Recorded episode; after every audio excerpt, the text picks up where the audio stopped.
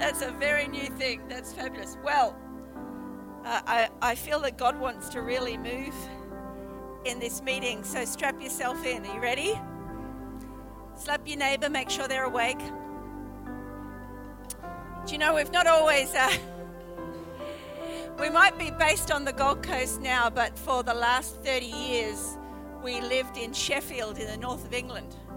And um, I think the Gold Coast is a very good reward for 30 years of living in a freezer. you guys can take your seats, but I'll need you back. I'll need you back. So um, I'm just going to get stuck in. I, I, am going somewhere this morning. Um, so, like I said, for, for 30 years, we went to England in 1991. I was 25. Um, Dave was 31, he's the older man. And uh, we went, I was four months pregnant. And uh, we went to England knowing nobody with $100 a month support from Australia to plant a church in a steel city in the north of England. It was hell. And I remember arriving in Sheffield, and um, it was in February, so it was uh, winter. And there was grey skies and grey houses and people in grey coats. And I remember thinking, I mean, I was brought up in Brisbane in the subtropics. And uh, I remember arriving thinking, where the heck have we landed? and uh, so we were there for 29 years, and, and God did some amazing stuff in that time. And we're very glad to be home. Um, back in the land of that thing in the sky, that round ball that's called the sun. but um, after about 15 years, uh, we wrote a book, and it was called Up the Creek Without a Paddle, because we were up the creek without a paddle. and it was the story of many of the things that we had um, lived through in the first 15 years in England. Uh, culture shock of the Yorkshire folk whose hands are stuck in their pockets and never come out. And um, and just all these stories. I mean, there was like this story in that book when we first arrived, and um, I gave, I had my son, uh, who now lives in Sydney. He graduated from Alpha Crucis yesterday, which was beautiful.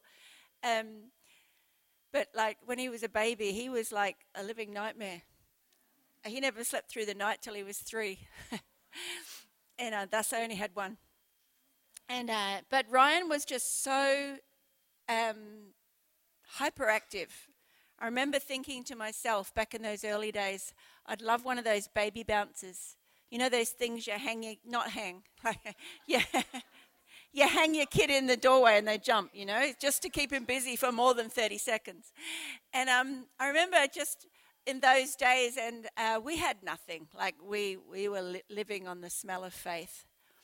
And um, still are, because that's what we're called to live on, right?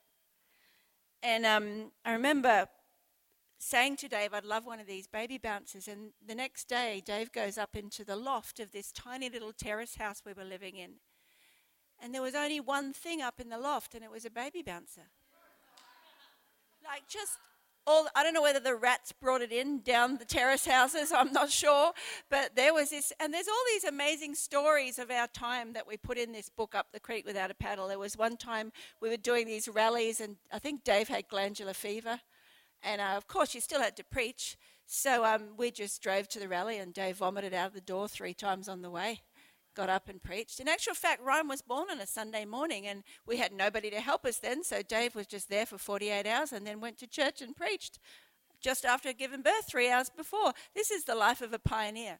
Would I want to repeat any of that? No.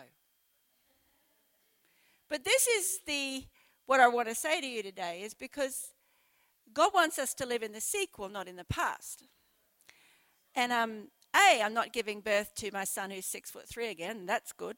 um, but God doesn't want me to live in those days of up the creek without a paddle anymore because He's moving me into a sequel. And I think what I want to prophesy over your church this morning is this is that God is moving you into your sequel as a house. And it's not that everything that you've experienced and gone through has not been wonderful. But the trouble is when we read a book, we flip over into the next chapter and it's a lazy read because it's almost in the next chapter of a book we're expecting it to look exactly like it's lo- looked before. And my word to your house this morning is this is not a new chapter, God is writing a new book. And the, the reason I've called this message this morning is the sequel is this. Is because when you look forward to like a series of movies that come out, I've actually never seen um, any Mad Max movies, or because it just didn't interest me. I don't like people dying in the movies. But, but I have been told that you look forward to the next movie. It's going to be completely different, but it still has the DNA and the characters and the people that have been in the previous movie, but it's a whole new experience because it's a new story.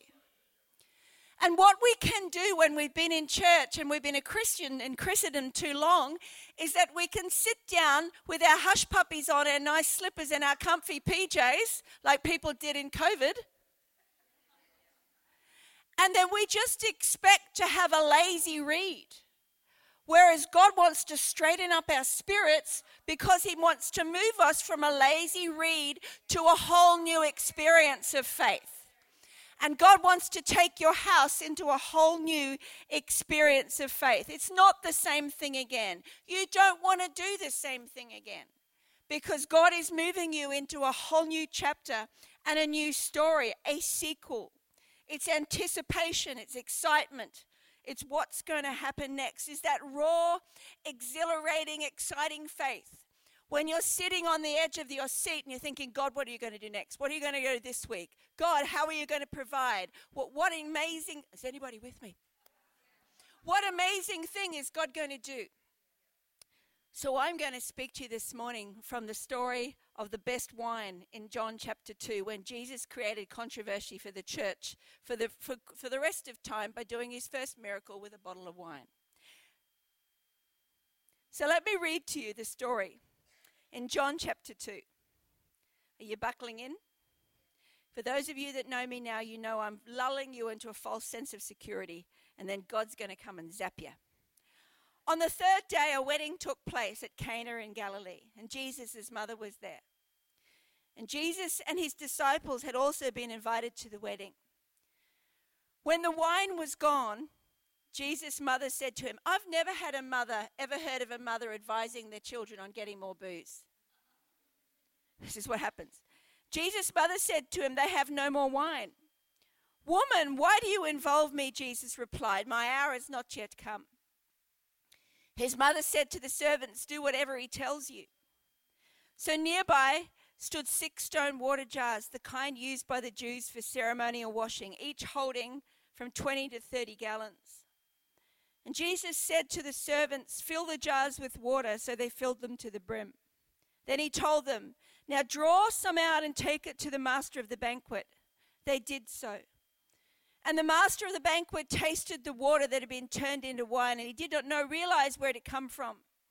Though the servants who had drawn the water knew, then he called the bridegroom aside and said, Everyone brings out the choice wine first, and then the cheaper wine after the guests have had too much to drink. But you have saved the best till now. But you have saved the best till now. Everyone brings out the cheap stuff first. This is your previous experience in God. Let me prophesy over your life this morning. But He has saved the best wine, the best purpose, the best experience, the best way forward for this house till now in Jesus' name.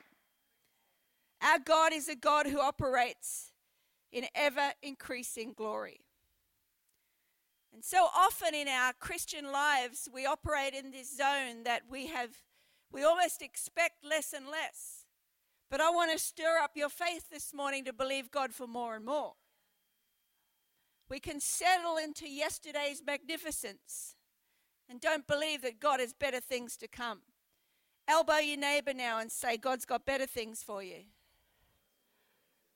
Elbow the other neighbor and say, God's going to move in your life today.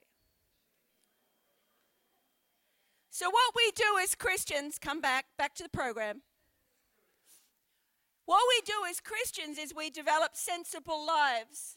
And as you get older, you get sensible shoes that don't hurt. I've got two artificial hips, so I've had to go down slightly lower with these artificial jobs.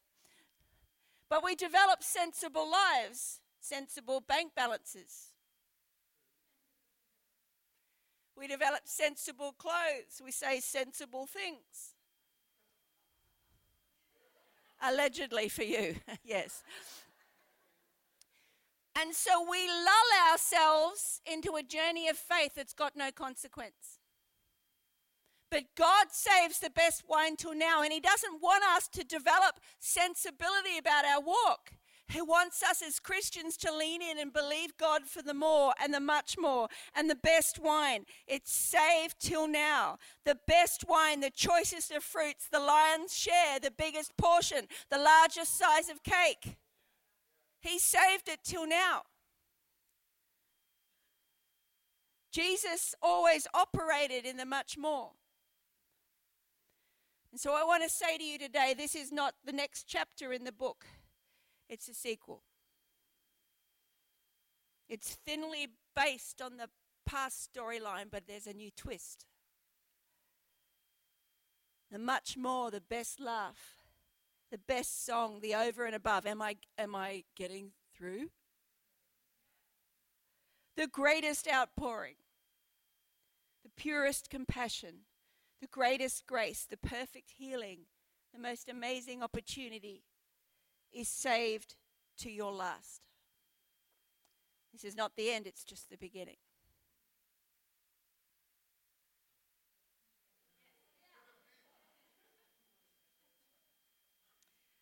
So when the wine had gone, Jesus' mother turned to Jesus and said, This has the opportunity to be no fun anymore. I don't, you don't normally equate a mother with providing more alcohol on Mother's Day. but his mum turned to Jesus and said, You know, this, this, it's all gone. And some of you might be in the position today where it's all gone. But I want to encourage you today that all gone is required for you to step into the next sentence all gone demands the next sentence of God's provision and power.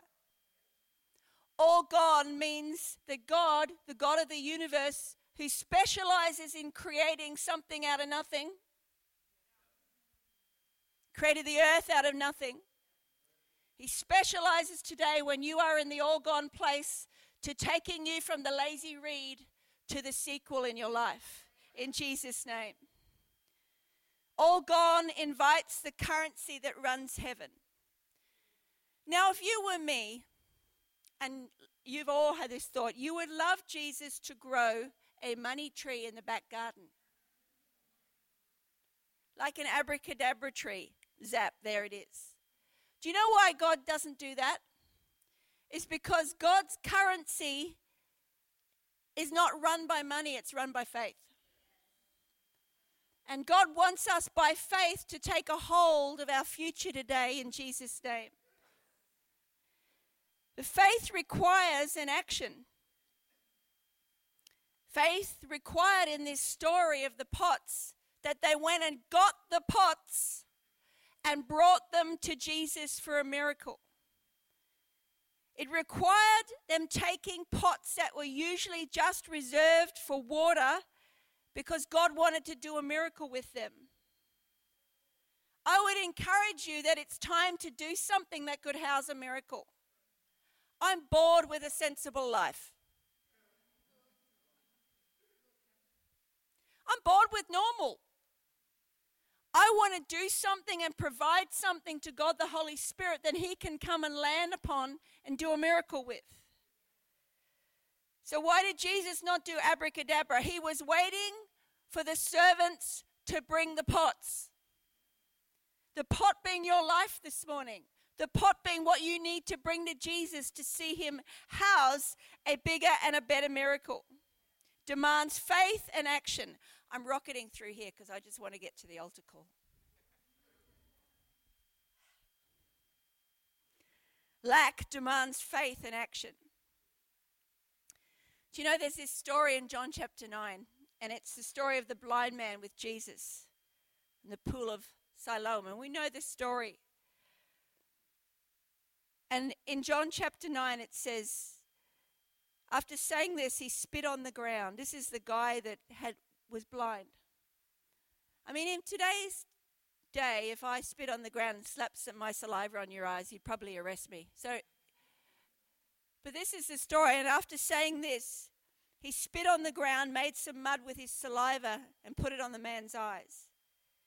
Go, he told him, wash in the pool of Siloam. This word means sent. So the man went and washed and came home seeing. Let's just unpick this for a moment. The guy was blind. So when Jesus whacked the spit and the mud on his eyes, the elephant in the room is he was still blind. So, how did the blind guy get to the pool? He was still blind. But there was something in him that knew that he had to get to the pool of Siloam. And the pool of Siloam, it means sent. You got to push through to the pool called sent. You got to push through in faith to where God wants to take you and to live at times in that zone when you cannot see what is in the middle between the action of God, the faith in the middle, and the production of the miracle. Is anybody with me today? He had to push through, he had to go and wash in the pool. You've got to push through. You've got to push through every demon shouting at you that, des- that your destiny does not call. You've got to go. The new wine is your next big step. It's truly amazing that Jesus brought out the choicest wine the new, the miraculous, the much more. There's a whole new season awaiting you as a church.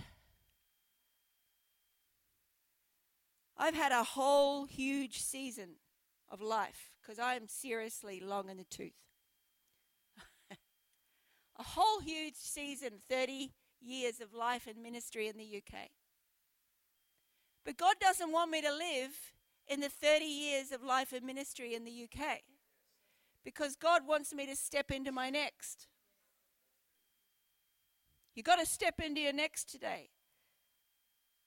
The place where we choose to leave yesterday and embrace the new, the sequel.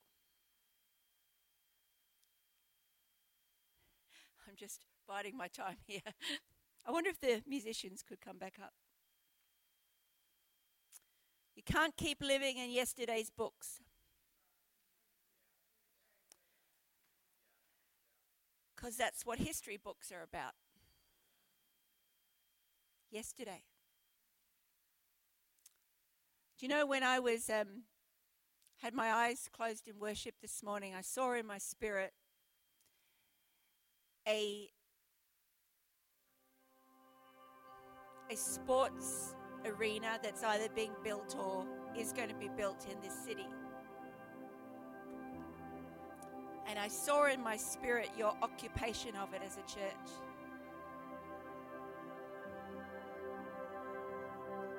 But you know, for your church to occupy that space, every one of us needs to occupy ours.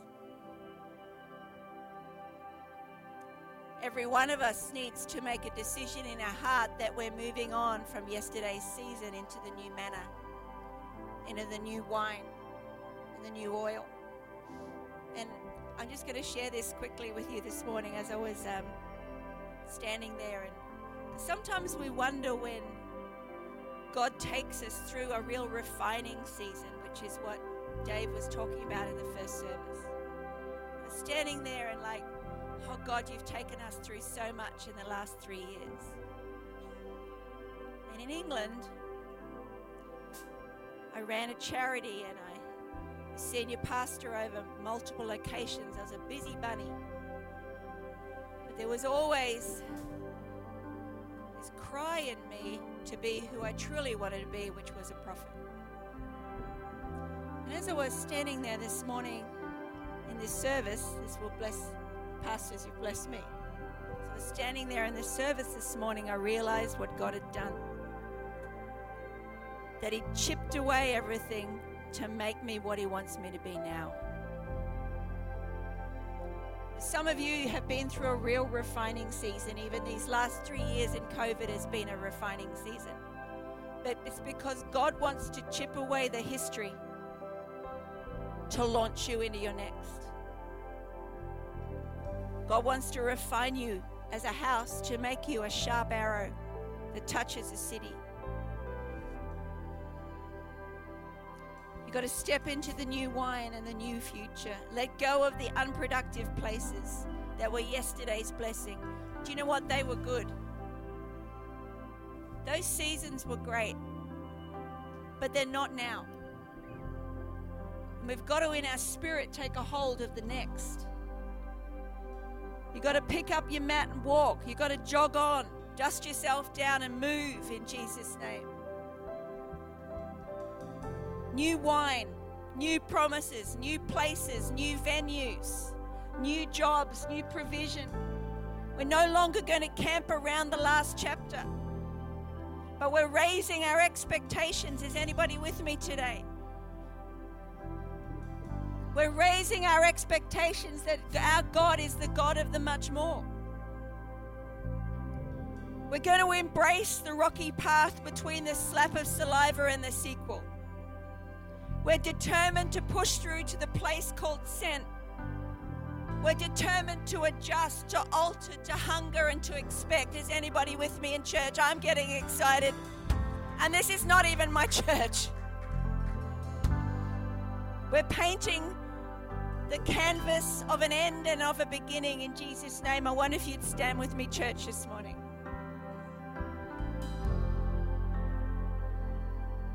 And now, the best bit when I shut the iPad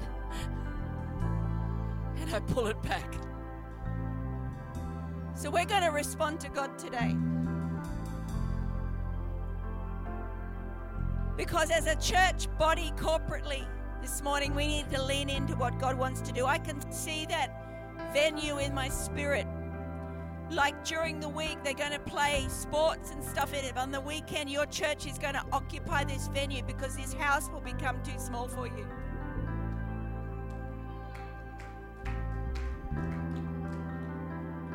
But for all of us as a church to take hold of our destiny each individual one of us has to determine in our heart that yesterday is history and we're leaning into the new wine It'd be very easy for Dave and I to come back to Australia at our age and say, Do you know what? We've worked long and hard. Give me the Gold Coast beach. But I'm stirred within my spirit that the reason why we're here is God has a season for us. And there's a new season, there's a new wine. This, are you together? Yeah. There's a whole new season of business and provision coming for you. It's like a business coming your way. And it, and it scared you because it, it's almost larger than you. But God's going to give something to you that's going to be so amazing. It's going to actually enable you to finance the kingdom like you've wanted to because that's the call of God on your lives. So be encouraged today. Don't be intimidated by the largeness of the challenge because God's favor is going to come on it and you're going to be astonished at the provision of God.